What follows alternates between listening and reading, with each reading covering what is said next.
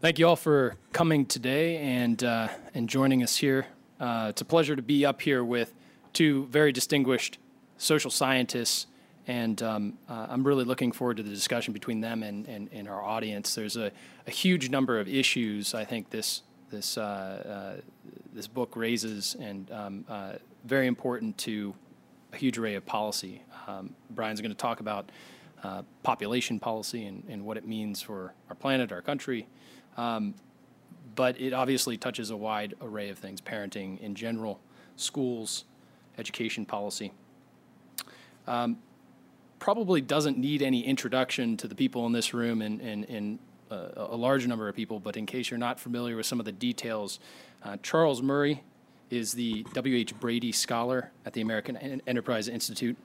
And relevant to this book, his um, most controversial and famous uh, publication, most likely The Bell Curve, uh, New York Times bestseller in 1994, sparked heated debate and controversy for its analysis of the role of IQ on life outcomes in America, but it's found uh, widespread support over the years from the scientific evidence. In 1998, he wrote Income Inequality and IQ, which examined how personal characteristics affect how people, how much people earn. In his latest book, directly uh, uh, addressing my issue area, Real Education provides a framework for rethinking what parents should demand from an educational system. He received his PhD in political science from MIT and has written numerous books and articles and New York Times, Wall Street Journal, you name it.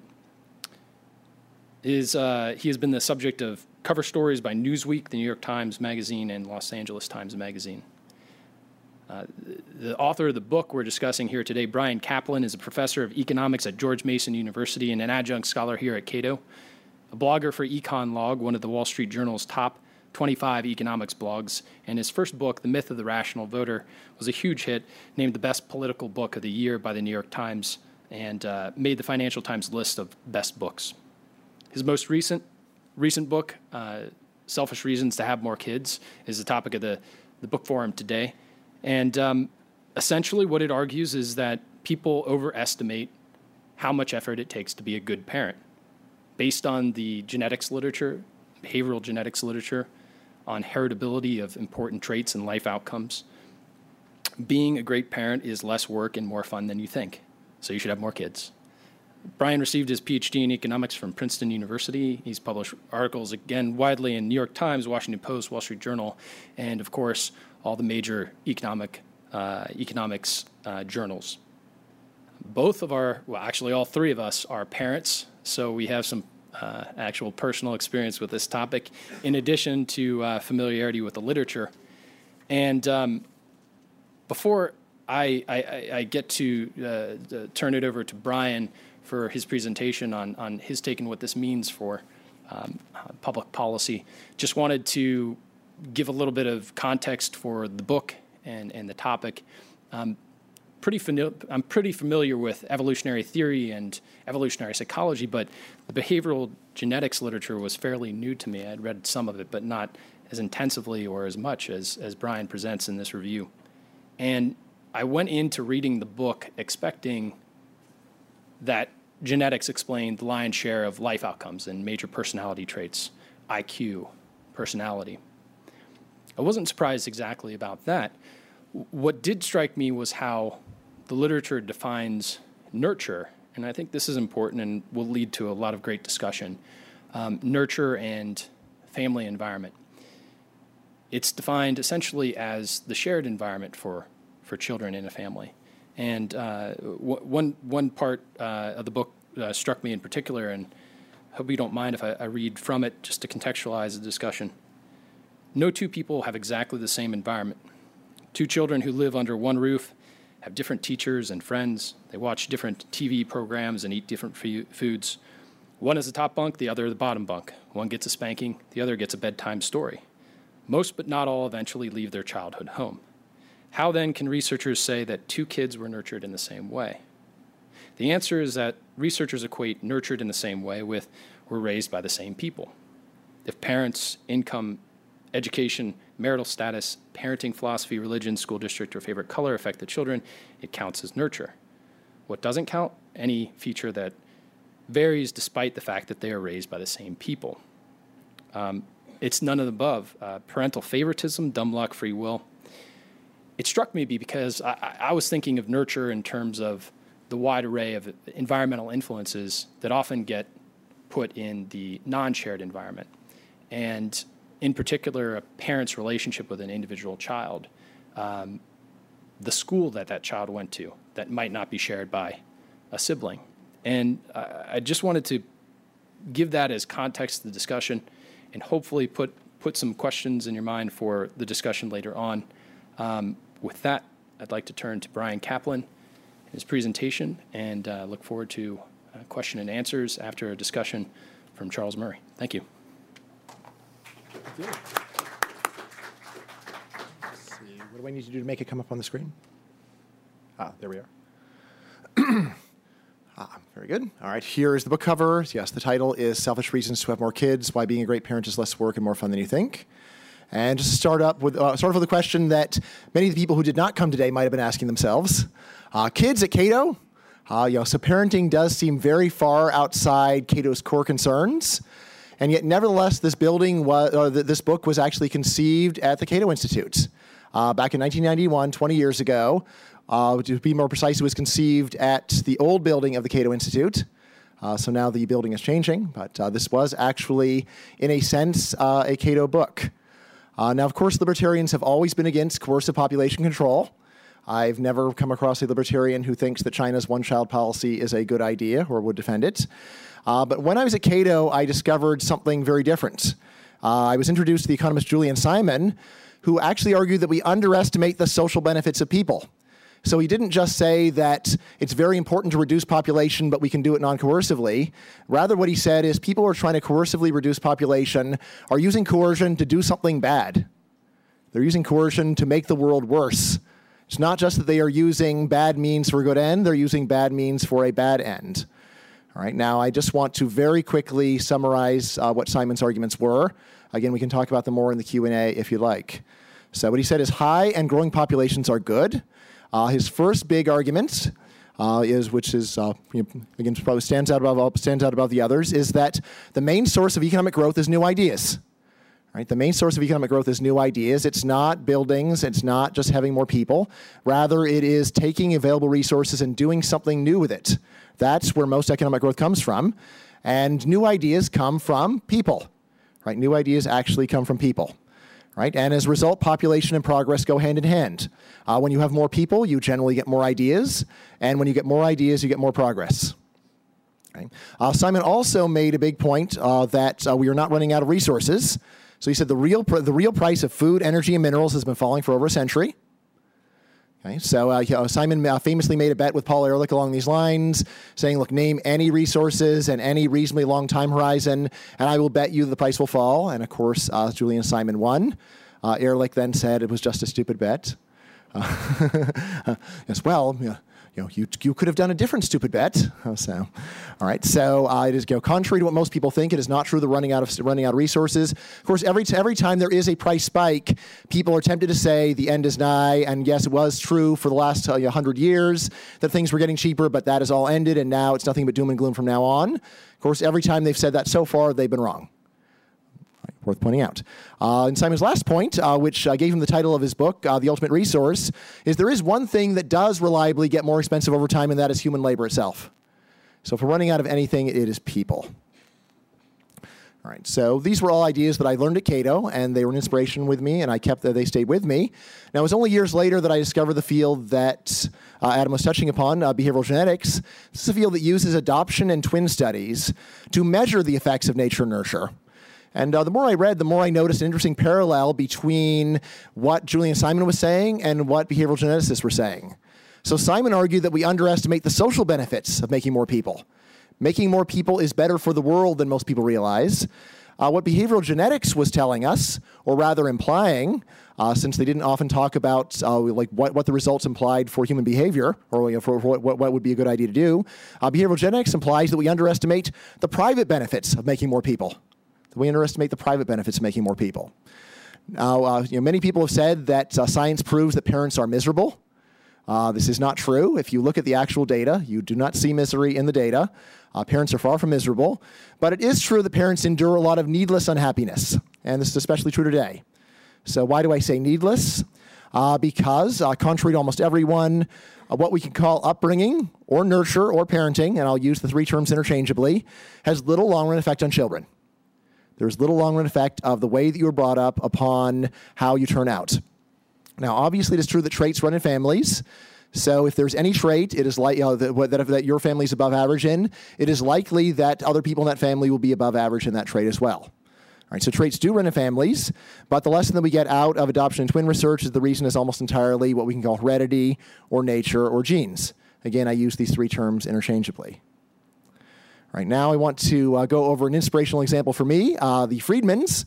Uh, let's see, many people in this room may know one or one or more of the Friedmans or have met met them. Of course, Milton uh, left us a few years ago, sadly. All right, so uh, first of all, you can take a look and see that there's considerable physical resemblance here. Uh, we have Milton Friedman, father of David Friedman, father of Patri Friedman. They look quite a bit alike. Right, they look quite a bit alike. And if you actually meet, uh, if you actually have met them, you'll realize that their, their physical appearance is even more similar than these pictures would indicate. Uh, because Milton Friedman uh, was extremely short. Right, so when you meet when when you met him, uh, you know, like when, when he was alive, you said, "Wow, there's a really short guy." And even I, when I met him, I assumed that it was just because he grew up in a poor family and had inadequate nutrition. Uh, but then when I met Patri, I said, "Wow, Patri is really short too." and Patri was not malnourished. At least, at least it seems unlikely. All right, so physically, uh, the three of them are very similar. Uh, but then almost everyone would say, well, let's see, what, what, what about in terms of what they've done with their lives? What they've done with their lives is very similar. So, of course, Milton Friedman was a uh, famous economist and libertarian. His son, David Friedman, uh, an even more, you know, even more libertarian economist than his father. So, David makes his father look like a socialist. And then uh, Patri uh, not only uh, was not a professional economist, but worked for Google's, Google's prediction markets project. And uh, now he runs the Seasteading Institute, which is dedicated to bringing libertarian economics to the high seas. Okay. All right. Now, when you find out about these family resemblances, uh, it is very natural to assume that that, that uh, Patri Friedman learned the family di- learned the family business over the dinner table. But when I mentioned this to Patri, he said that's totally wrong. Uh, Patri said that his parents divorced when he was a child, and his dad lived in another state, and he had no idea that this was the family business. And yet, according to Patri, he has always thought this way. He's had these ideas, and he was in the family business before he knew it was the family business. Now, again, you may discount this and say that he's just rewriting history in order to make his story more interesting. I believe him. Anyway, whatever you say, at least the story should open your mind to the possibility that traits that we think of as being learned in the family actually have a genetic component. Okay, now how to tell nature from nurture. Uh, this is a very big question in my book. So here's the thing in an ordinary family, you cannot. In an ordinary family, you cannot separate nature from nurture right? Because an ordinary family, siblings share half their genes. They also are raised by the same people. So, how can you say why siblings turned out one way rather than another when there's these two forces that are pushing together in each case? Right? So, when you look at ordinary families, uh, it is tempting to conclude that you just have to be agnostic. We will just never know Right? And if you realize that people have been arguing about nature versus nurture and why people turn out the way they do for thousands of years, it is tempting to say the lesson of history is that we must be agnostic. There are all these fools who thought they'd figured it out, uh, and yet uh, they didn't figure out anything. They just begged the question and uh, made a bunch of question begging examples. So maybe we should be agnostic. Uh, but the answer is, uh, and uh, figured out over the last few, uh, the last four decades, is we don't actually have to be agnostic because while studying ordinary families will never tell us what's going on, not all families are ordinary. So researchers have focused on two special kinds of families where nature and nurture don't work in the usual way in order to actually measure their separate effects. So first of all, families with adoptees are clearly special. Right? Because if you are raised by people to whom you are not biologically related, then any family resemblance probably reflects nurture. Any family resemblance probably reflects nurture. So if kids who are adopted by one kind of family turn out differently from kids who are adopted by another kind of family, that is a strong reason to think that, uh, that this is a nurture effect. And if the sample size is large enough, we're talking with thousands of people, then you have to be pretty dogmatic to say there's still no evidence. You say, look, you know, how can there not be any evidence? You know, these kids are adopted, they don't share the genes of the family, and yet uh, we see an effect, or possibly we don't see an effect. Okay, so that's families with adoptees. It's the case where it's easy just to understand how you can study these families and find out uh, what, what is the effect of nurture, right? But also families with twins turn out to be special too. First glance, you might say, how are they special? Don't they have the same problem? Not quite. Because there's actually two different kinds of twins. Uh, they're identical twins, like my first two sons, uh, who share 100% of their genes. Uh, then there are also fraternal twins who, who are no more related than ordinary siblings. So basically, they share half of their genes. Okay, fraternal twins can actually be of opposite genders, whereas identical twins uh, never are. All right, so if identical twins turn out to be more similar than fraternal twins, uh, this excess resemblance probably reflects nature. But even more interesting, interestingly, once we use the twin method in order to measure the effect of genes, we can actually then do a little extra math and find out how much room, if any, is left for parents to be increasing family resemblance. Right, so you not only can a twin study measure the effect of heredity, but uh, but you can do a little bit of extra manipulation of the results and back out what the effect of nurture is from twin studies too. All right, so over the last 40 years, this field of behavioral genetics has applied these methods to almost any human trait you can imagine. Okay, so uh, you know there you know there have been other books written in this general area. Uh, you know, probably the best was Judith Harris's uh, The Nurture Assumption, but even she focused primarily on personality. Right? She focused primarily on personality, but it turns out that there is research on almost any trait that parents want to affect. And you know, in the case of personality, I, I'd say that a lot of parents might just object, I'm not trying to change my child's personality. And other parents aren't as well, so maybe that's why we don't see an effect. So, what I wanted to do in this book is to cast a very wide net. Let's first make a list of all the kinds of things parents are hoping to inspire in their children, and then see what we actually get out of the data. Okay. All right, so the shocking findings of behavioral genetics. I'm just going to begin with a quick punchline and then I'm going to go over some specific traits. All right, so the quick punchline of twin and adoption research is this heredity explains almost all family resemblance, especially in the long run. Especially in the long run. All right, so identical twins aren't just a little bit more similar than, than fraternal twins, they're a lot more similar. Identical twins are a lot more similar than fraternal twins. Uh, secondly, adoptees, while they mildly resemble their adopting families when they're little kids, but most of the similarity vanishes by adulthood. So, for example, uh, if, a, if a kid is adopted by a high IQ family, when he's four years old, he will, he will test above average in his IQ. However, by the time he's 12, that effect will generally have disappeared, right, and will not return for the rest of his life. So there is some short run effect, but it doesn't last. Right, and the slogan that I use to summarize all these results is this uh, Contrary to popular opinion, kids are not like clay the parents mold for life. You don't take the clay, shape it into whatever shape you want it to be in, put it in the kiln, and make it that way forever. Instead, kids are a lot more like flexible plastic. Uh, they do respond to pressure, but they pop back to the original shape when the pressure is released. Okay. All right, so the parental wish list. So in the book, I try to organize uh, the uh, twin adoption research around what I call the parental wish list. So here's a list of the main traits that I think parents are trying to affect. All right, again, I'm not saying that there aren't any others, but I tried to cast a broad net and ask people, is there anything here that I'm missing? And this was the list of traits that uh, seemed to fit very well with what people were saying. All right, so here's the list uh, health. Right, parents want to improve their kids' health. Uh, you know, so many things that parents do. Everything from taking your prenatal vitamins to encouraging them to eat right, to trying to make them get exercise, to uh, say making them brush their teeth. All right, so health, intelligence. Again, there are people who play Mozart for their babies uh, on the totally discredited theory that this will boost their child's IQ, right? But they are trying to boost it, right? And then there are there's you know reading the child in the womb, reading the child outside of the womb. Uh, there's trying to get your kids into enrichment classes, encouraging reading, uh, trying to get into a good neighborhood with good schools, all in the hope that you will boost your child's intelligence. Uh, happiness. Right? A lot of parents say, like, I just want my child to be happy, and I'm trying to raise my child in a way which will lead to their happiness.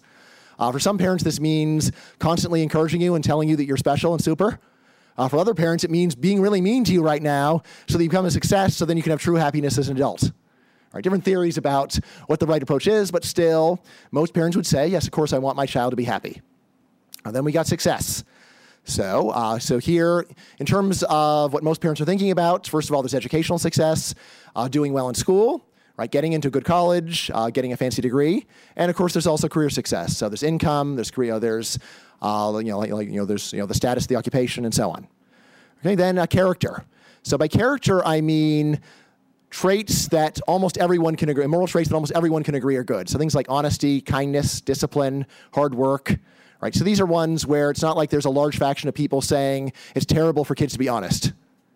Okay, so these are traits that are generally agreed very widely from people from a very wide range of backgrounds to be good, and uh, you know, people think that these are traits that should be encouraged in children. All right, uh, for, I distinguish character from values. These are controversial moral, uh, morals, moral teachings that you wish to impart to your children. So things like you know, religion or politics. Yeah, so if you're Cato, you are probably trying to, and you have kids, you're probably trying to raise your kids to be libertarian. Right? I'm trying to teach you about liberty, trying to raise you in the spirit of liberty so that you will one day become a libertarian like me. Okay, it also includes things like family values, uh, includes things like uh, how many kids your kids grow, will your kids have when they grow up? How many grandkids will they give you? Right, so some people raise their kids to limit their fertility, save the planet. Other people are cheerleaders saying, no, no the world can never have, to, never have enough people. Okay, so yeah, every now and then I say that, even though I don't think it's going to work, but just to, you know, say it ironically. Right, and then finally appreciation, by which I mean how your how your kids feel about and remember you. Right, so the quality of the relationship. All right, so what do we get out of the research? Uh, first of all, uh, let's see, parents have uh, little or no long run effect on their kids' health intelligence, happiness, success, or character. So, just to quickly go over some of the main research uh, for health, uh, the, the most objective measure of health is, of course, how long you live. Right, so the, you know, there isn't any, there's, as far as I know, there's no one saying that's socially constructed. Like, you know, who's to say whether someone lived to be 80? Right, so that's a very well measured, very well measured trait. And countries like Denmark and Sweden have been keeping excellent records on this, as well as records on whether or not you're twins for over 100 years. So researchers have gone back, collected this data, and used it to measure how strong is the effect of genes on how long you live. Right? And they find that identical twins have more similar lifespans than fraternal twins. And in fact, the excess similarity of the identical twins is large enough that you can actually say that there's no additional room for parents to have boosted lifespan any further. And these are based upon uh, some of the very highest quality studies that, that have ever been done. Uh, there's also some, uh, you know, also very good, although not, you know, not quite as not, not quite as good studies of subjective health, how healthy people say they feel. There are studies based upon doctors' medical exams about how healthy you are.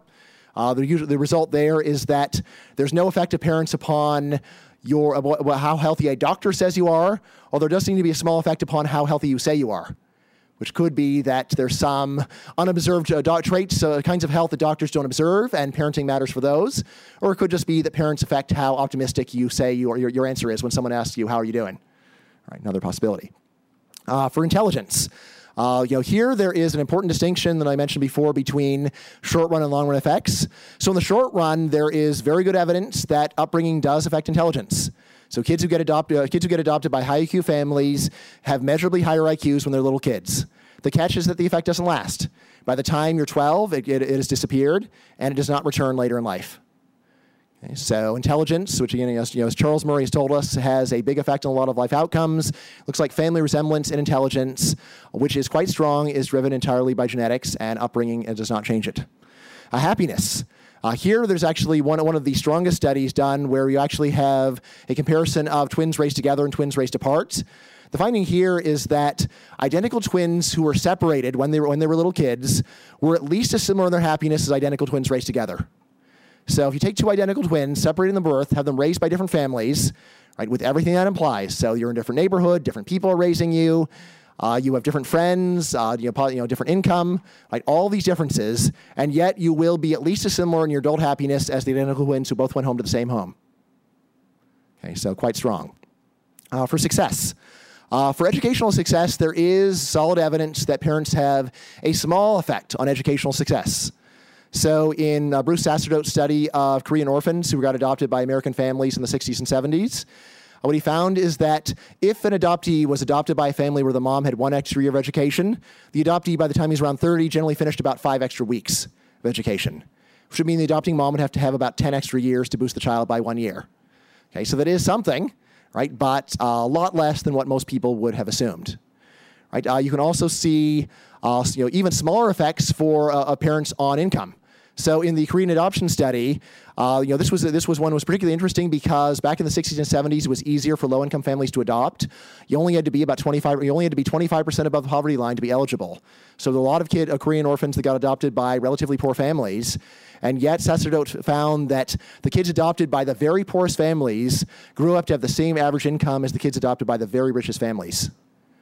Right now, there's uh, been some more work done on this by a new professor at NYU, David Cesarini. Uh, so he went and got tax records from Sweden, where you basically have no financial privacy. Researchers can find out how much money you made during every year of your life, at least every year that you filed a tax return. right? And of course, they also have conscription, so he's got all kinds of other data. He knows what, he knows what your twin type is, is your twins.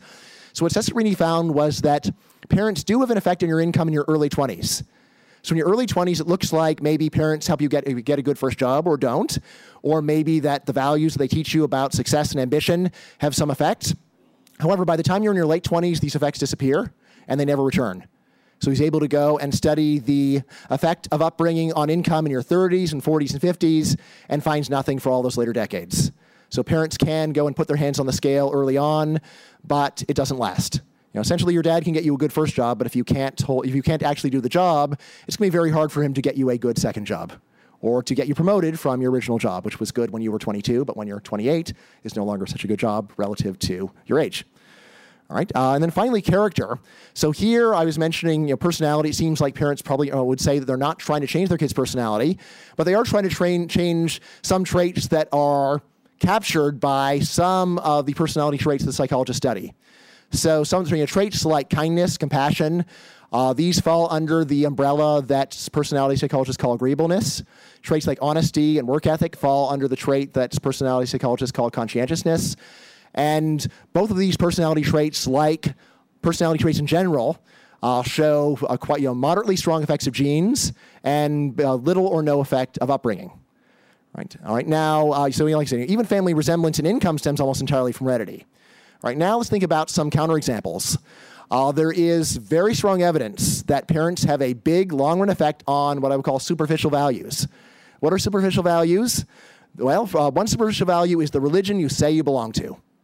Right, so you raise a certain if you're if you're adopted by a family of Zoroastrians, it is likely that when you're an adult and you're given a form that says write down your religion, you will write down Zoroastrian on the form right? And the same thing goes for politics. So if you're raised by a family of Republicans, it is quite likely that when you grow up, you will go and write down Republican on your voter registration char- voter registration card. Okay, so these, these again, these, these are genetically informed results based, upon studies of twins. So it, this is not just saying that there's family resemblance; it's actually saying that the reason why there's family resemblance is not genes, right? But rather is the upbringing. Uh, but there is an important catch if you go and look at deeper measures of politics and religion, then you see much smaller effects of upbringing and much larger effects of genes. So, like, you know, some deeper measures of religion uh, would be, say, do you go to church? Do you actually participate in the religion? Do you, do you observe the rules of the religion? And also things about doctrine. Do you actually believe the doctrines of the religion? If you're raised by fundamentalists, are you a fundamentalist? If you're raised to believe the Bible is literally true, as an adult, do you still believe the Bible is literally true? right? So, uh, you know, so th- those those are deeper measures for religion. And what we get out of the research is that genes have a much stronger effect on these deeper measures of how religious you feel in your heart and how religious and what kinds of religious activities you actually will do when you're on your, when you're grown up and and and, uh, and can make a choice for yourself. Uh, they have a much bigger effect on uh, genes have a much bigger effect here than they do on just what religion you say you belong to. And upbringing's effect is considerably smaller, and sometimes you don't see it at all. And then similarly for politics right? So it's one thing to say that you belong to a party. It's another thing to actually vote that way. It's another thing to actually vote at all. It's another thing to vote the party line. And of course, there are also issue positions, right? So what issues you say, or you know, what, what positions you say that you have on the issues.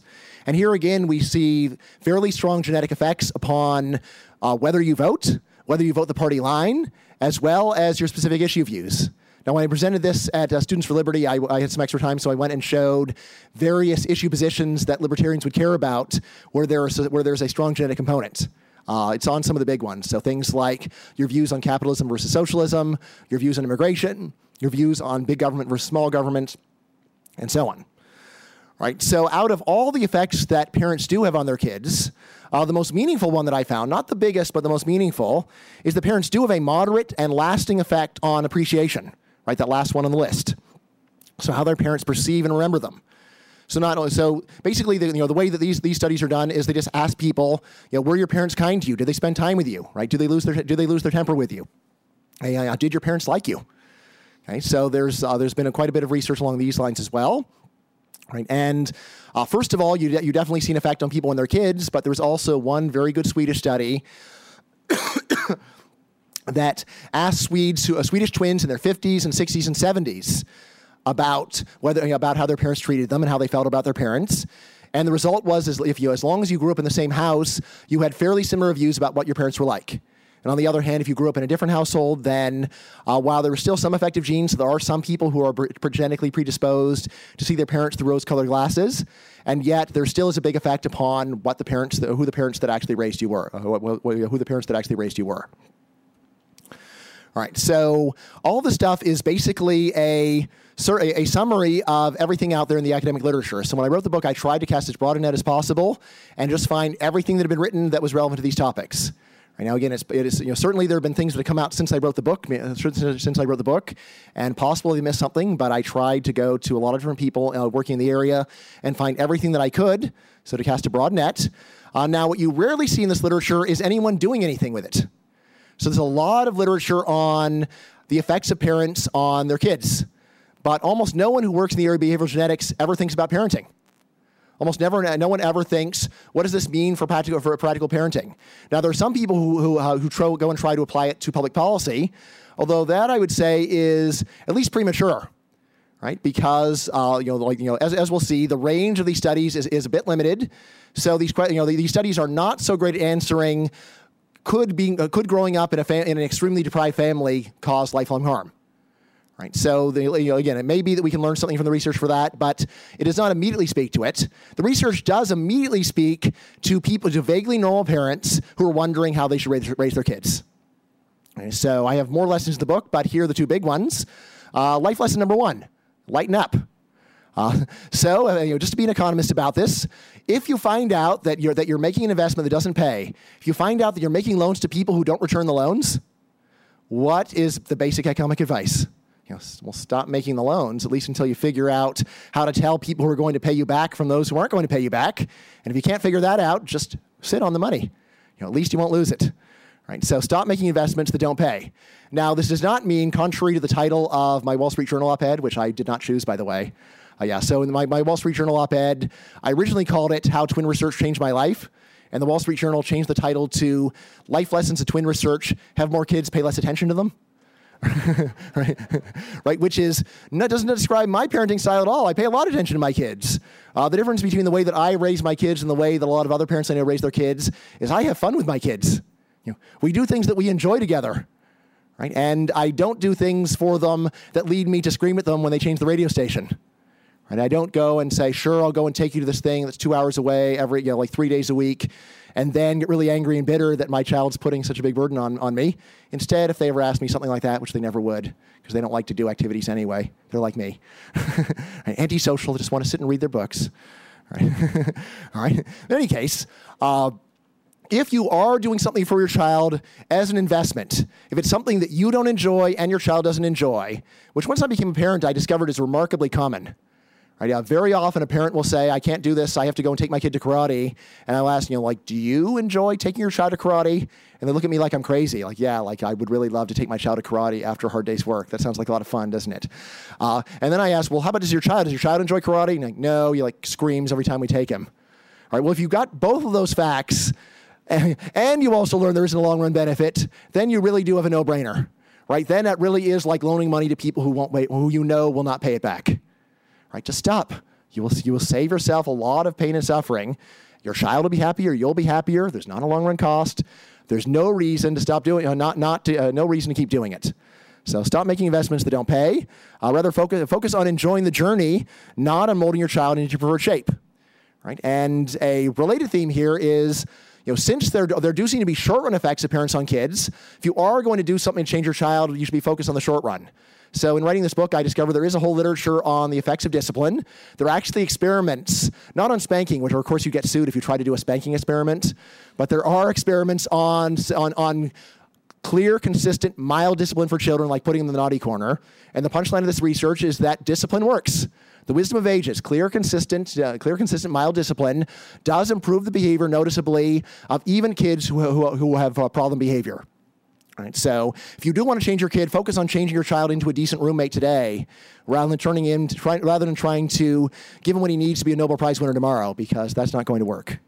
Okay, so focus on enjoying the journey, not enjoying the journey, not molding your child into your preferred shape.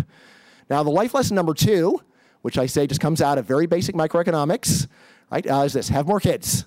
Okay, so here I've got a demand curve. Uh, hopefully, uh, you've all seen one of these at some point right? But you haven't. Uh, it's not hard. So this just shows the demand for kids. So over here on the uh, on the bottom, we have quantity of kids, right? Just like we'll sometimes write quantity of bread, quantity of cars, quantity of kids. On the uh, see on the vertical axis, we have price of kids, which includes, of course, not just financial cost, but effort cost, right? The amount, the whole emotional, emotional and financial sacrifice that are involved, right? So here we have a demand curve, and what I show here are just two different points on the graph. So one is the optimal number of kids when there are large nurture effects. If the only way to get the kinds of kids that you want is to bend over backwards and suffer and sacrifice, then it's understandable if you don't want to have a lot. Right? And if so, if the standard view is true, then it makes sense that people would want to have small families. On the other hand, if the science that I'm describing is accurate, it makes sense to want to have more kids because you can get the kinds of kids you want with considerably less effort. Right? So move along your demand curve. The kids that you want are cheaper. The kids you want are cheaper than you think. So stock up. Right now, a lot of people look at this and just think this is just a crazy economist going and forcing the entire world into the only tool that you know, into the only tool that he knows. So, you know, if the only tool you have is a hammer, everything looks like a nail. Uh, so here I'll say that there was a great piece by a non-economist uh, you know, about a month ago on the theme of soccer as contraception. Soccer is contraception. and the idea of the piece was, you know, as a mom saying, look, we've already got two kids right now. They're both in soccer. They both do, do a bunch of practices every week. They both, they both have their games. We're already exhausted with the current soccer, with the current amount of soccer that our kids are involved in. Now we're thinking about having a third child. And then they say, oh, well, that sounds good, but that would mean a third soccer league, third set of practices, third set of games. Say, look, we just can't do it. It's just too hard. And then, the, and then the mom briefly says, well, what about not having a kid and then not enrolling him in soccer? And she immediately rejects it, saying, no, no, no, then the child will be obese, won't learn team spirit, will be a loser. So we can't do that. So all I'm doing is reversing her reasoning. I'm saying, look, your argument is great until the last part where you say that you have to do soccer. You don't have to do soccer. There's a lot of other stuff you don't want to do that you don't have to do. Not only you don't you not have to do it, you can stop doing it guilt free. Stop doing it guilt free because you're not hurting your child. Uh, you're not hurting your child's future. And at least in a lot of cases, you're probably not even hurting your child's present because a lot of kids don't want to do the stuff that you're making them do anyway. All right, now let me give you a few caveats. Uh, so these, these are, you know, there are more in the book, but uh, these are the main ones that, that often come up. So I just want to be clear on these. So the biggest one of all, what researchers find depends on where they look. Right? It's an obvious point, but uh, nevertheless, we're saying what researchers find depends upon where they look. So, all adoption twin studies that I am aware of, I think I think it's fair to say 100% are done in the first world. That Korean adoption study involved kids who were born in the third world but then moved to the first world. So I'll still count that as a study that was done in the first world. Okay, and uh, and and you know, even in the first world, there are as far as I, I don't know of any of any major Asian major, major study of this kind that was done in any Asian country either.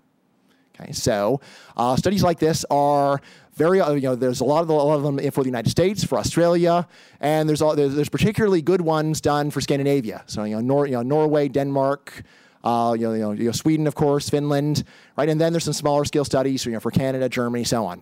Okay, so we're not talking about uh, results that work over the entire surface of the Earth, right? Uh, but nevertheless, these are results that do seem perfectly fine for people who are from these countries right? And again, most people here probably are, or at least are going to be raising their kids in a way uh, typical of, of first world countries, even if they're not in the first world themselves.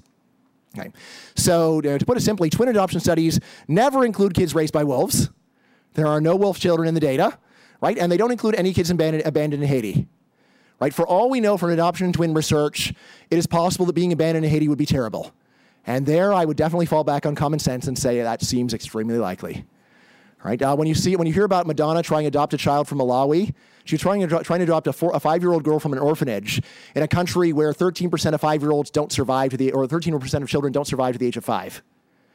Okay? And again, you know, like, you know, the idea that that, that, that infant mortality is, in, to any significant, re, significant degree genetic is absurd. If you just go and bring the kids from the orphanages to a country where they're rich and safe and well fed, then they have a they, they have an infant mortality rate that is typical of the first world, which is you know, much smaller than 13%. Uh, thank God. Right. So, what is a good what is a good way to interpret the results and decide what it actually is really telling you? Well, here's my rule of thumb. If an adoption agency would consider the parents fit to adopt, then they're good enough. Then you're in this wide range of parenting styles that are all about equally good. So basically, imagine an adoption agency coming to your home, doing the home study. Would they say you're okay? If they would say yes, then the results apply to you. If they would say no, then maybe they don't.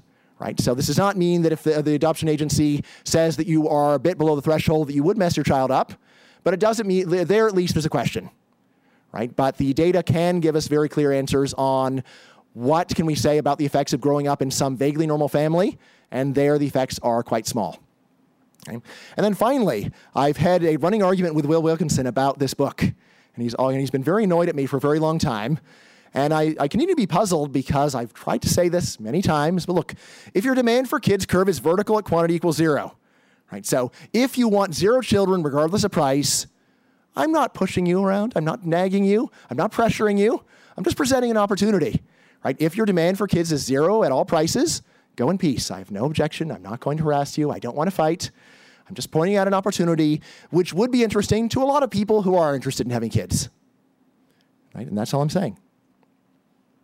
Now, fortunately for me, uh, you know, over 80% of the population does have kids, suggesting that a lot of people are interested.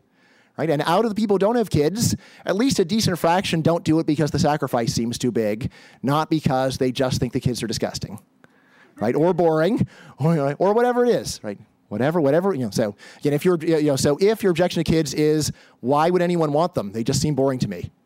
I say, all right, well, I don't have that much to tell you then. Uh, you know, you can still buy the, buy the book and find out why you turned out the way that you did. Right?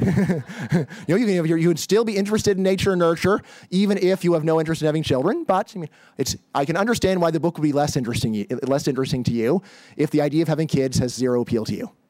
Or on the other hand, if the idea of kids has some appeal to you, but you are worried about the sacrifice, then I say that well, you know, this information is actually useful to you. Right now, finally, just to bring this back to uh, what this has to do with Cato. Well, Julian Simon's arguments were very convenient back in the 70s and 80s when libertarians, you know, for, very convenient for libertarians back when statists were worried about overpopulation. Right? And nowadays it's getting harder to actually remember that this was so. But in the 70s and 80s, uh, there were people saying that overpopulation was going to destroy us and was going to lead to mass starvation and other horrible effects. Right? So Simon's arguments were very convenient back then, because back then we could say, hey, not only are you guys coercive and evil, but you're also using coercion and evil for an, for an end that is stupid and wrong. And you you're, stop, you're trying to force people to not do something that is good. What's wrong with you? Right, so very convenient argument back then. Uh, but what about now? So now birth rates have fallen considerably. They're now below replacement in almost all first world countries. Right, so at this point, uh, you could use Simon's pro-population arguments to rationalize uh, coercive natalism right? You could actually uh, take a look at Julian Simon and say, I love you, Cato guys. I love your hero, Julian Simon. And now I'm going to use him to rationalize a big government program to get our birth, our, birth rate up. Thanks for helping. Uh, that could be done. Right? But uh, what I argue in this month's Cato Unbound is there are promising libertarian alternatives. Uh, so, of course, one alternative, if you believe in the value population, is just liberalize immigration, which I actually think is the most important public policy issue on earth right? Because the labor market is 70% of the economy, right? And, uh, the, and the amount and the immigration restrictions are extremely strict, right? The amount of number of people who come here relative to the number that, co- that want to come here uh, is very tiny. Okay, so, and this would, this would be a big benefit. Now, if you are a Julian Simon believer, you might, might at first say, this is kind of like a beggar your neighbor policy. We're going to go and steal your population from you. Uh, but when you realize that the population that we steal will be a lot more productive here, and they'll send remittances home. Uh, really is better for the world if productive people are here rather than home countries, even though more population is good. Uh, so that's one possibility. I'm all in favor of this. Of course, yes. I'm saying I feel more passionately about immigration than about any other policy issue. Right. Uh, so that's one. Uh, another one that I talk about in Cato Unbound is tax credits for tax credits for kids. So not actually you know like subsidies, but rather letting you keep more of your own money if you have children. Okay. Right now, what's interesting about this is uh, you know, one of the you know, probably one of the most wishful thinking arguments for cutting taxes that uh, that you know, the free market people are associated with is the government can raise revenue by cutting taxes. Right, so saying that we're actually to the right of the maximum of the Laffer curve. And for almost every tax that's been studied, it's been found this is not true. In general, you cannot increase revenue by cutting taxes. However, uh, uh tax credits for kids uh, based upon the best research that's been done, it really does look like the government can raise more money if they reduce taxes on people who have kids. How can this be? Well, here's the catch. We have to consider your, the taxes the child will pay over his entire lifetime. Okay, so we're doing an intertemporal budget constraint. We're looking at how does uh, well, you know, what is the effect of the government's long-term budget constraint if you have one more child. Now, based upon standard estimates of what's called the fiscal externality, the uh, excess of taxes that a child will pay over his lifetime over, ben- over benefits he will consume, uh, turns out that's quite, that's quite substantial in the, in the benchmark of about $100,000. And on the other hand, based upon estimates of how much of a one time cash bonus do you need to pay people, or, or, or, or, or specifically, how much of a, of a one time tax reduction do you need to give people to induce them to have one more child, turns out to be fairly modest. Okay, so there was a very good study of baby bonuses, baby bonuses in Quebec that took advantage of a number of uh, you know, interesting points of natural variation. So basically, it looks like tax credits for having kids are not, not only will they encourage people to have more kids with all the benefits that Julian Simon talked about, but they actually are a fiscal free lunch. Right? It will improve our future fiscal situation if we cut taxes now, leading to larger populations, so there's more people to pay the taxes that we have to be paying in the future. Right now, the last one, which is the focus of my book, is education and persuasion. So here's the thing: if my arguments are right, then if we want people to have more kids, we don't have to just beg them to do it for the greater good, which in my experience is about as helpful as arguing with a brick wall. Right. So yes, we could go and say, look, there's all these. You know, look at Julian Simon. It would be great for the world if you had more kids. Maybe be another Einstein. And yet, an exhausted parent might say, yeah, that's great for the world, but what does that do for me? Eh, whatever. Okay, so uh, so these, but if these arguments are right, we don't have to just go and appeal to altruism. All we really need to do in order to improve our birth rate is to popularize the science. Just tell people the facts and and credibly convince them the facts are so. Right? So just to convince people that being a great parent really is less work and more fun than people think, which I think we can safely say that science does show. Right? So I see this as more analogous to something like publicizing the facts about the health risks of smoking, which of course did not instantaneously reduce smoking rates, and yet over the long run has probably had an enormous effect on smoking. Right? And if you were a libertarian in the 50s, you know, first looking at the science, someone might have said, you know, you know, tell me what policymakers can do in order to get smoking down. I guess you could say, how about let's, let's cut tobacco subsidies? But anyway, yes, you could say that. But at the time, I think a very reasonable answer would have been education and persuasion, and people probably would have scoffed at you and said, education and persuasion, that'll never work. And yet, you know, we do it for, for 40 years, it works. Right? There really is a change right? And I see my book as one small part of what I hope will be a large scale cultural shift in changing people's minds about the responsible, decent way to raise children so that having children will, will seem like a smaller burden than it does today. Now, this is a very happy coincidence, and especially for libertarians. Especially if, first of all, you oppose most government action, and second of all, when there's things that government could stop doing, like stop keeping out immigrants or stop collecting tax, uh, so many taxes from people who have more kids, uh, you know, if you like, if you're a libertarian, you're probably pessimistic the government will stop doing the things it should stop doing. Okay, so this is, turns out to be a very happy coincidence, especially for libertarians. So while education and persuasion are slow, uh, they are not as slow as waiting around for governments to do the right thing. So I will leave it there. Uh, so Selfish Reasons to Have More Kids, on sale now from Basic Books.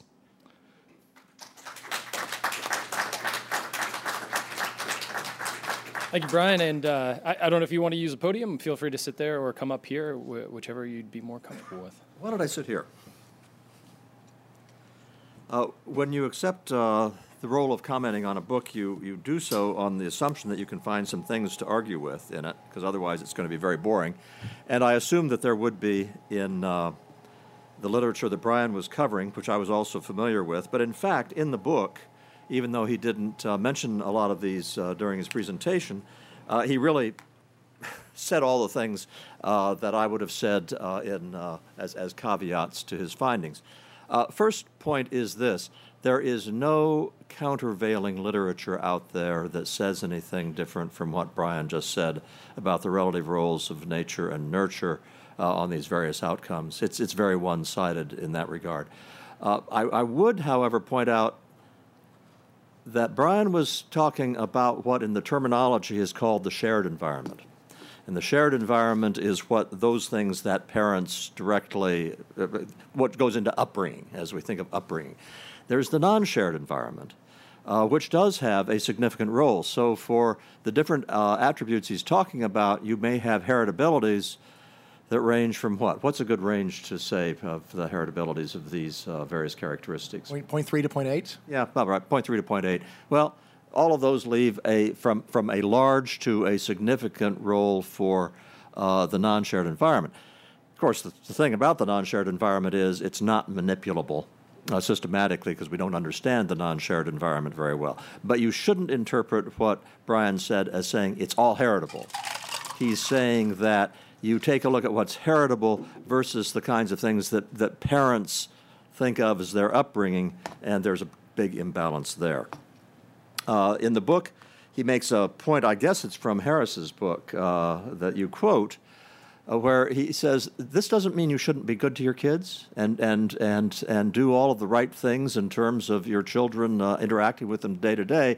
And the analogy that Harris used and, and Bryan endorsed and I do too is you are not good to your spouse because of the changes you will see in your spouse 20 years later you're good to your spouse because that's part of life as you're living it, and your relationships with your kids as you're living them make it very important to have uh, the behaviors that mostly go into good upbringing uh, continue, even though you know there's not going to be any long long term effects. I also uh, was glad to hear him emphasize that there are short run effects that are important uh, because anyone who has watched a parent with a brat knows just saying to yourself, why are you doing this to your child? Because the fact is, they may not be brats all their lives, but boy, is it unpleasant, not only for them, I think, and for their parents, but also pleasant, unpleasant for the people around them. Uh, you can teach your children manners when they are young, and that's a really good thing to do. And there are other short run uh, outcomes you can have that I think are, are definitely non trivial let, let me get, though, to the issue of well, is it really true that it makes that little difference what parents do? And the answer is, and I, I, this is not something where I'm disagreeing with what Bryan said in the book. I'm saying here are some things he did not talk about uh, extensively in the book, and in some cases, not at all. I would sum them up and say there is an asymmetry. It is fairly easy to be a good enough parent and once you are a good enough parent, and I think his analogy, if the adoption agency would approve you, you're probably good enough. You, you can't really twiddle with the outcomes very much. You can't jack up the IQ by having a really neat mobile over the baby's bed. Uh, you can't, uh, you, know, you can't instill uh, the kinds of character values uh, in the absence of a personality that will absorb those. But parents can screw kids up. Uh, at the extremes, we know, and nobody would argue with this, you lock a child who's a toddler into a closet for 24 hours a day for weeks on end, you are going to make a huge environmental difference in that child's life prospects, but you don't have to go nearly that far. We have lots of ways in which we can create life outcomes for large samples of children in which it is very unequivocally, definitely true that parental decisions made a difference to how those kids turned out for example, get a divorce. This is not, by the way, I'm saying this as a man who got a divorce when he had two children, ages five and 10. Okay. Um, and they turned out fine. But if you have a thousand kids uh, who have been children of divorce and a thousand kids who have lived and grown up with in intact biological parent families, married families, there will be significant differences on virtually every kind of life outcome you can think of, from mental health to employability to drug use to the probability of dropping out of school, et cetera, et cetera, et cetera. You want to even be worse to your kids? Don't get married in the first place. Uh, there is an ordering of the outcomes for children, which is the best outcomes are for two parent, intact, biological parent families, married families. The next best is children born up in divorce. Doesn't make much difference, by the way, if um, the mother remarries or the father remarries. Step parents don't do much good. They don't do much harm statistically either, but they don't do much good. And by far the worst outcomes come from uh, the children of never married women. And these are parental behaviors that have, have changed the, the life chances of their children. And these need to be recognized for what they are. Um, there are also other things which I am convinced uh, have effects that have not been studied in the literature, but let me just give you an example.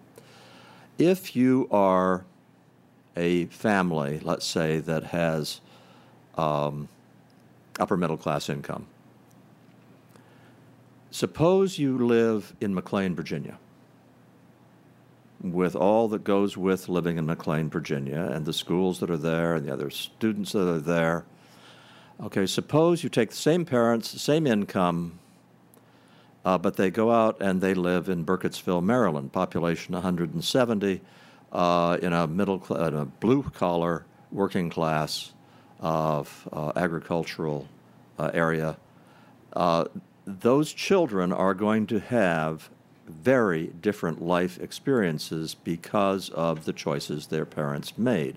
And I am not saying which will be better or worse, but I will say for an absolute, definite, unequivocal fact that when your children get to be 22 years old or 18 years old, let's say, and have gone through high school, uh, those who have gone to school in uh, McLean at a very good private school or at the McLean public schools uh, will have had a very, very different range of, of people that they have known from the same age young person who has spent uh, his educational lifetime in a blue collar uh, agricultural environment.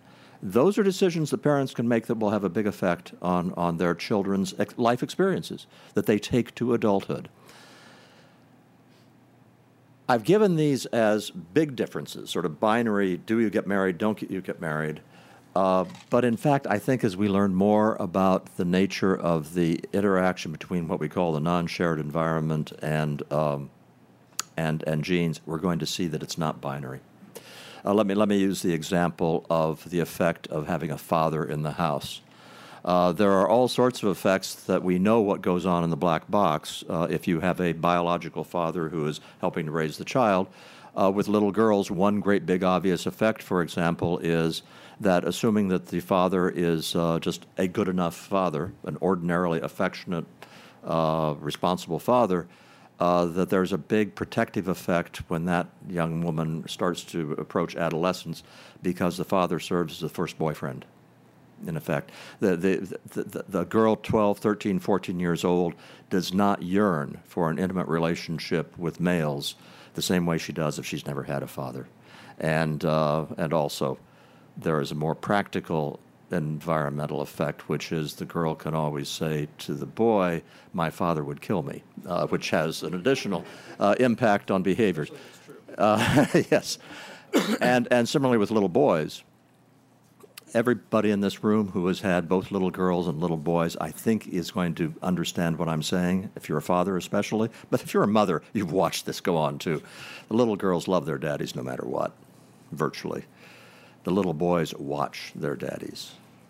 The little boys are constantly saying, well, this is how a grown up male is supposed to behave.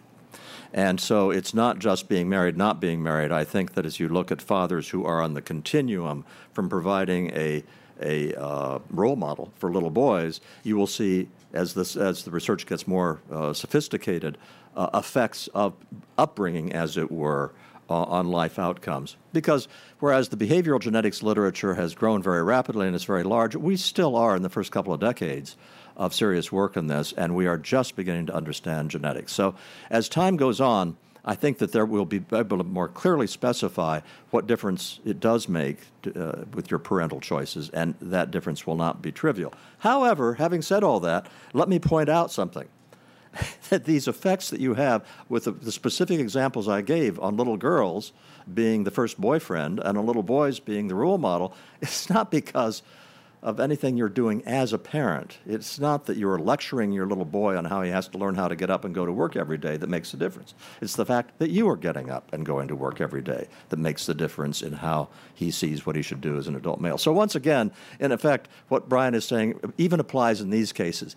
The, our effects as we deliberately th- act as upbringers and nurturers of our children, they aren't that big. Except, except, and I will close with this.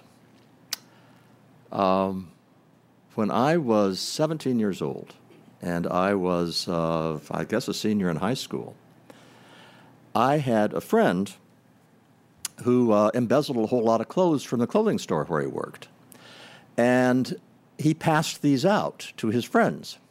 He didn't, he didn't tell us specifically where he got the clothes, but um, you know, we weren't stupid and we knew, why is he passing out sweaters and things? Well, one day my mother uh, discovered a sweater in my chest of drawers that she had not purchased and she knew I had not purchased, and she inquired of me where I had gotten it.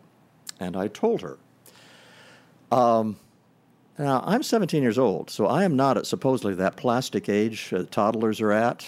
Um, my mother flew into, it was more than a rage. It was a complete catastrophe, and I had basically ruined myself in her eyes.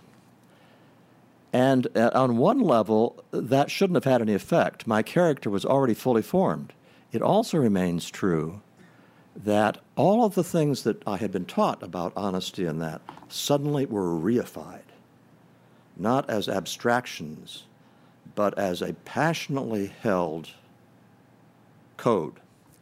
Now, I'm not saying with certainty as a social scientist that that changed my level of honesty for the rest of my life. But boy, have I sure remembered it for the rest of my life. And so there remains that aspect of parenting which remains mysterious.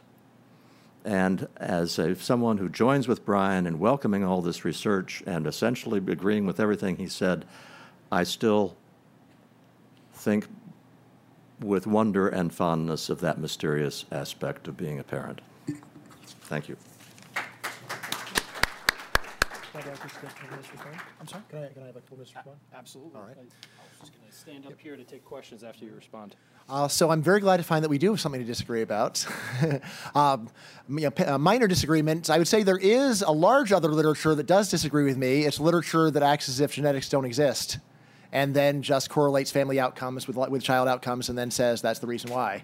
They aren't serious. Yes, That's not Right, but- serious. But they do exist. Uh, you know, it, it is out there. So I don't. You know, uh, it, you know, so what I what I agree with Charles is that there's no other literature that admits that genetics is a potential confounding variable that says something very different. Uh, now, you know, you know, my bigger dis- disagreement with Charles is this. So consider, uh, right now, about 40% of marriages end in divorce, and about 40% of kids are born out of wedlock. So if what Charles were saying were right about divorce and, uh, and uh, divorce and single motherhood actually really do mess kids up badly, then uh, this would actually these results would actually apply to a minority of the population. Uh, but I think that Charles is actually giving too much credit to nurture here, because you know the, you know the studies that Charles is talking about, as far as I understand, they, these are not twin or adoption studies. These are just looking at uh, you know, natural samples, comparing kids whose parent whose families are intact to ones where the parent where uh, the parents are divorced, to ones where the father is not around. Uh, but of course, there are. Uh, you know, first of all, you know, we, ha- we have specific genetic evidence that genes affect whether you know, genes affect marriage, right? Genes affect divorce. All right, genes affect, uh, genes affect whether or not you're having premarital sex. Right? So there's genetic effects on all of these, right? Uh, which were independent verification. So at least at minimum, we should consider the possibility that what's really going on here is not that children of divorce are damaged by the divorce, but rather the kind of people who get divorced have more trouble getting along with others. They're more impulsive. They're more responsible. Like, no, no, no, no affront to Charles. I know, Char- you know Charles is very responsible, and I, I assume not very impulsive. Uh, but nevertheless, these are the kinds of traits that lead to divorce, right? And we know these personality traits are genetic uh, to, to, a- to a significant degree. So a simple story that, that, that you could tell that, uh, that winds up say, that says that divorce does not actually mess kids up is that the kinds of parents who, the kinds of parents who get, get divorced are more quarrelsome and more impulsive. Their kids are more quarrelsome and more impulsive, and then have worse life outcomes right? And the same thing goes as well for single motherhood. Uh, you know, the, the pe- people who have ki- who have people who have kids out of wedlock are not a random sample of the population. It doesn't just happen, right? Uh, again, of course, there is some element of luck here, right? You know, there's plenty of people who are, who are who are alive just because their parents forgot to use birth control, right? And it was just an accident. However, uh, there are some st- you know, there are some people who are more likely to have a child out of wedlock than others, right? There's some people who are more likely to not use birth control uh, on an impulse, others who are less likely to not use birth control on an impulse. And again, I think it is at least it is more than plausible that genetics actually explains these patterns in the population that Charles is talking about. Uh, which again, you know, like like if Charles were right, then I really think he should disagree quite strongly with a lot of my book, because my results, rather than applying to say 80% of the population, might only be applying to say 40%. And I really should have had sections of the book saying, "Don't get divorced and get and make sure you have, get married before you have kids." And while I do think that it is more pleasant for children to grow up with their family intact, and I think that my kids really like having me around, but nevertheless, I am not convinced that, that, that their life outcomes will, that their life outcomes would, would, would be different as a causal result if that had not happened. Let me persuade Uh, you. Yes. Oh, and just one more thing. And so, and, and Harrison, the nurture assumption does an interesting comparison between kids who uh, between kids whose parents never married versus ones where the dad was killed in an accident. And he finds that if your dad was killed in an accident, you still do fine. Which suggests it's not so much having the father around as rather the kind of father that your father was. The, the latter is true, uh, which is kind of depressing for uh, guys because uh, we don't actually uh, have to do anything or even be alive. We just have to be someone of whom our wife can say, Your father would be very proud of you, or your father would be very disappointed in you, and that seems to be good enough. Um, the, the longitudinal data uh, pose, I think, a problem to your um, dismissal of the importance of family structure. I am not saying that single mothers are a randomly selected population, nor that divorced parents are, but you see, we have had a longitudinal experience whereby the out of wedlock birth ratio in 1960 was in single digits, uh, and now it's 40 percent. And so you have had a case back in 1960 where a whole bunch of people who are now being single mothers were not being single mothers. And, you, and when you see that the outcomes and the differential outcomes have not been a function of, uh, of self selection in this regard, they have, well, let me restate it. If you have, in effect, a natural experiment here, whereby you can go back and identify, or could theoretically identify a whole bunch of women back in 1960 who now we would predict to be single women. And you can say, well, what happened to their children then?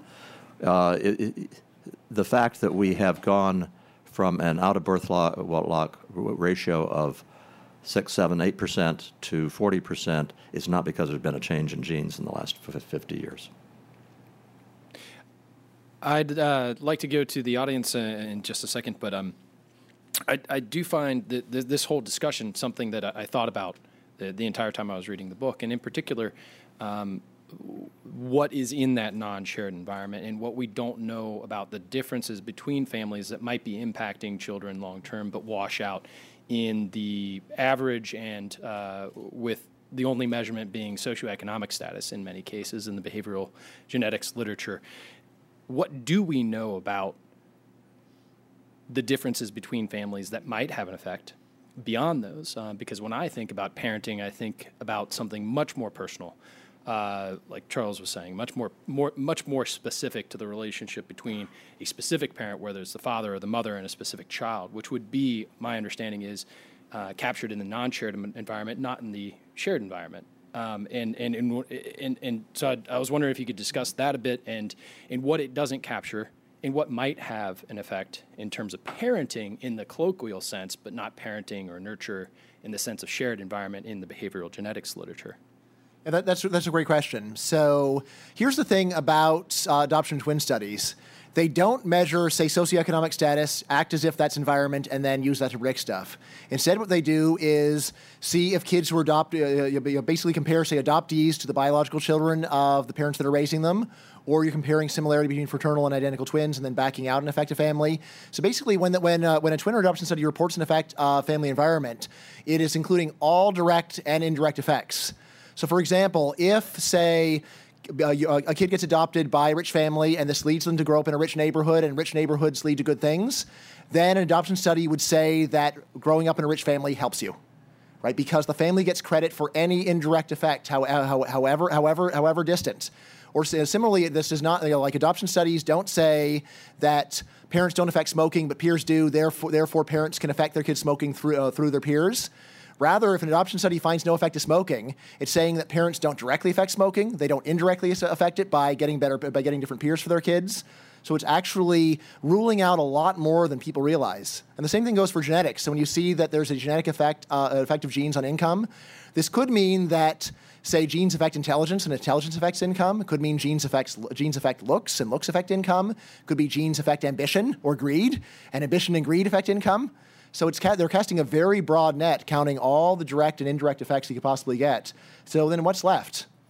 Well, um, you know, so you know, things that are left. You know, if if parents just threw a die, and if the die came out high, they favored one sibling and and and, and disfavored the other one.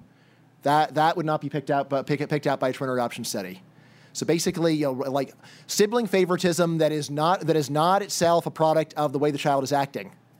Okay, now of course we often see that parents are nicer to kids who are, uh, who are more successful, but it would be it would be premature to think that the better treatment caused the success. There's another story where parents get along better with children who are model children and are not frustrated with them and are happy with their performance, and then they and then they're nicer to them. Whereas children who, who misbehave, parents yell at them more, but it's caused by the child misbehaving. I guess at least, at least a possibility. What I was curious about is is whether whether uh, or or what the literature says about whether or not uh, a role a, a, a, father who's a good role model, um, uh, whether that if it had an impact would be picked up in these studies versus a father same socioeconomic status, same neighborhood, who was actually a poor sure. role model, but they had uh, otherwise the same characteristics. Um, w- mm-hmm. Would those kind of personal and, and, and kind of fi- more fine grained actual parenting aspects be picked up by? I mean, it should be as long being a good, as long as being a good father actually is objective enough that you're a good father for all your children, or at least if you're a good father for one child, you're likely to be a good, a good father for the other children. And also, it requires that the that the good fathering affects some outcome that we've measured.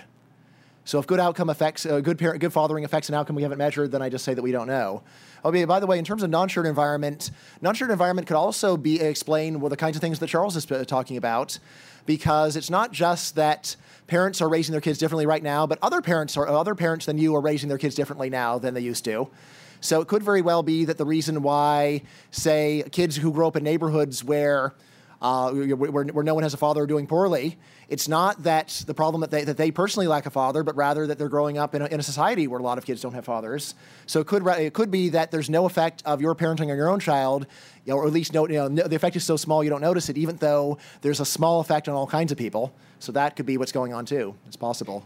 Sorry, I'm, I'm, I'm still, it, I hate to belabor this, I'm still confused, mm-hmm. and I'll go to the questions. But if we don't measure the, those differences between families, how can we know whether that has an impact? Ah, well, we said, couldn't they wash show out? me. Here's what we do: we look and see if there's a correlation of outcome between adoptees and by and and uh, and, un, you know, and unrelated kids raised in the same house. So if you know, so if if good fathers say increase their kids' educational success, or the treatment would be that individual yes. family, though. Yes. Yes. And whether that, but not that characteristic of families or parenting in general. Right, right. So in, in general, the, you know, the whole idea of these studies is they don't measure any specific trait because they want to be agnostic about what could possibly matter. They want us to say anything can matter. We're going to measure it all and see whether ma- see whether all stuff together matters. I'll, I'll continue uh, afterwards because I'm uh, getting stuck. Uh, gentleman, right there in the green jacket. Uh, well, it, it seems to me, uh, just a, a, quick observation first, uh, and then a question about your demand curve. Uh, it seems to me that even if you don't accept Charles Murray's uh, very powerful points about single parenthood, and I certainly do, uh, that at some level you must accept the fact that parents can mess up kids locking them in the closet, uh, uh, one example that Mr. Murray gave. Uh, another that is much more common in, in uh, a great deal of the world, of course, is prolonged uh, undernutrition and malnutrition of infants and young children. That being so, it seems to me the sweeping generalizations in your early slides uh, go way, way overboard. to say that, that parents and parenting have uh, little effect or not very much effect uh, uh, on ultimate outcomes. If you starve the kid, believe me, you're going to have an effect on, on the outcome. Um, uh, on, a, on a lighter note, uh, your demand curve uh, suggestions seem to be that people would want to have more kids if they just stopped taking them to karate class and, and soccer matches. Uh, but uh, I, I, assume that it's true that 10 children non soccer uh, are still more trouble and more work than one or two children non soccer. Uh, your only uh, efficiency is your cost, is the price per child, not the total price. And isn't the total price more important than the price per child? So I think I agree with almost everything you said. Again, I, I, I, tried to be as clear as possible, saying, look, I'm not saying that abandoning a child in Haiti won't hurt him. I'm not saying that blocking him in a closet won't hurt him. I'm not saying malnutrition doesn't hurt. What I'm talking about are you know, vaguely normal families in first world countries. So I try to have that on the caveat slide. Again, here's the thing I'm marketing this as you know, this is a parenting book, it's not an international development book. It's not saying that there's nothing to worry about uh, with, with child malnutrition. It's just for different. It's just written for a different audience. In terms of the demand curve, uh, yes, I mean it's true that having ten kids as well, uh, ten kids with with uh, low with low investment is uh, more work than having one child with a lot of investment. Uh, you know, like you know, so all, all, all I'm saying is that the demand curve has a negative slope, right? And uh, and the fact that the price per child is lower than you thought is a is a reason to consider having a child that otherwise you wouldn't wouldn't have, wouldn't have thought about having. And of course, if the effect is small is small enough, then you may say, nah, I'm, I'm just going to stick with where I am. gentleman down front. Good afternoon. I'm very impressed with your uh, ability to speak at length about these different topics, uh, but I do have a quick question because I read about uh, human psychology books and have been doing so since I was a kid. And one of my favorite books was called Personality Self Portrait. And they start off by presenting a scenario where several kids grow up in the same environment, but they turn out to be very different. Some to be considered obviously more successful or less successful. Um, but how much of this book is about the genetics? Are you tempted to go into scientific aspects of that? Because I know that's, that's a big part of that, an intangible aspect of why two people can grow up in the same environment and then turn out completely different. And then what conclusions have you come to? And I don't know, I didn't hear the forward if you are actually a psychologist or psychiatrist, what your background is, but what conclusions do you come to that are different from what we grew up with? Because most of us probably came to most of these conclusions in a, as adults before. Right. So, uh, you, know, the, you know, the science is very good that, that, that uh, there are moderate genetic effects on personality and little or no parental effect on personality. Right. So, in terms of uh, you know, in terms of my background, I'm uh, actually an economist. I did wind up reading an enormous amount of psychology because, just for historical reasons, psychologists are, have been more interested in the nature nurture question than any excuse me than any other social science. Uh, so they, basically, they blazed the trail, and afterwards, other researchers started using the same methods. So the same methods have been used uh, by medical researchers, by by economists, by sociologists. Uh, so, I mean, in, in terms of uh, you know, what you learned when you were a kid, are you thinking about, thinking about the psychology that you learned when you were a kid? Is that is that yeah? yeah. Right. So, I mean, basically, the main development uh, that I'd say that uh, you know you know that is just that you know 30 years ago adoption and twin studies were still in a bit of a ghetto in psychology or in psychology and since then they have uh, come out of the ghetto and have taken over a very large part of the area. So the kinds of things that i'm saying now i think would, would be very broadly accepted in psychology. Although you know, psychology is a very fragmented discipline so there are still some islands of people who really go and look at and, and go and compare parental outcomes with child outcomes and then say therefore parenting caused the change. Yes mm-hmm. because back in the back in the middle '90s. Oh, I'm sorry. Back in the middle '90s, when you wrote, I read your book back in the middle '90s, and I was working on mine. There was an attitude that having children was a personal decision, and you were totally equal regardless of what you did. It was your responsibility for yourself that mattered.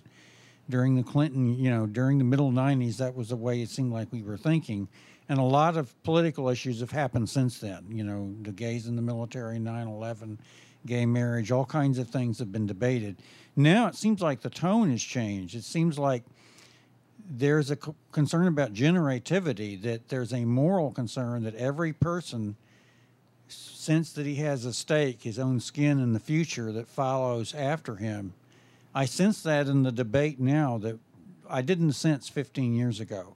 Um, there's this book, the the Natural Family by Carlson and Mero, that called a manifesto. You may have heard of that, and you may be familiar with the place he's coming from. I think it's changed, and I'm concerned about it. I've had some experiences. I think we're entering a world where you're going to have responsibility for other people, regardless of whether you choose to engage in behavior that can create children or not, you know, have sexual intercourse with the opposite sex. You're going to be responsible for people anyway. And so maybe you, you, we need to think about what generates responsibility differently than we did 15 years ago. It seems to me it's changing. Do, can you comment on that? Because I pick, I've picked up a big change. Hmm, I'd say I haven't noticed any change. Uh, I mean, at least to me, it looks to me like the pop, uh, like the you know the mainstream view is that whether or not you have children, how many you have is a personal choice, uh, which which again I, I agree with. Right, I am not like I said, I'm not trying to harass anyone and pressure them to have kids. I just want to point out an opportunity to have kids that you might otherwise not want to have because you're too scared of the sacrifice involved. Uh, I mean, the, the book The Natural Family. I think that's the, that's the Quiverful book, if I remember correctly. Yes, I mean, hmm. I mean, I mean, I mean. I mean, to me, this this book, you know, to cite such an extremely weird, non-mainstream book as a sign of the mainstream changing is, is a bit odd. I mean, this is basically a book uh, where people really are advocating what some people have claimed I do advocate, which I don't, which is just to try to have as many kids as possible. Uh, I'd say that's a very unusual position in today's society, and I think if anything, it's probably even more even rarer than it was 15 years ago. But I could Thank be wrong. You. Uh, I think we're going to go to uh, uh, the gentleman back here in the blue suit. Yes. Uh, so Bryan and I actually discussed this before, but I figure it might be worth mentioning in a uh, public as well, and that is that you say in the book that uh, parents have a big effect on sort of superficial party identification, religious identification, but not on uh, deeper attitudes. But there's a lot of literature uh, on public opinion which shows that whether you think of yourself as a Democrat or Republican, actually, in and of itself, even controlling for a lot of other variables, has a big impact on how you perceive events. Uh, big recent example is many Republicans accepted expansions of government from President Bush, a Republican. They wouldn't have accepted for a Democrat. Just now, you and I recently have both written about how various Democrats recently have accepted military actions from Obama because he's a Democrat. They probably would not, and in some cases, actually did not accept uh, just a couple years ago from Bush. So it seems to me that uh, if you can affect someone's superficial sense that, or seemingly superficial sense, they're a Democrat or Republican, uh, that can often have a big impact on specific issue attitudes. Uh, I haven't looked at data or religion as closely, but I would be surprised if you don't see similar effects. That is, controlling for everything else, a person who think of, thinks of themselves as a Christian, I think is more likely to believe that Christ is really the Son of God. There are some Christians who don't believe this, or some self-identified Christians, but on average, I would be very surprised if it weren't true that the self-identified Christian is more likely to believe that uh, because people have a sense, well, if I'm a Christian or I'm a Democrat, or whatever, uh, you're more likely to believe the kinds of things that you see other Democrats believing. You're more likely to give a Democratic president slack than a Republican one, uh, and so on. And the same, of course, goes for Republicans and uh, supporters of other religions, I would think. Yeah, I mean, I think that's a really good point, Ilya. When I think about the issue position questions, they're almost always asked in a totally abstract sense. So they just like, what's your view on the death penalty? What's your view on capitalism? What's your view on flag burning? Uh, like they almost never ask about a, a very current event oriented issue.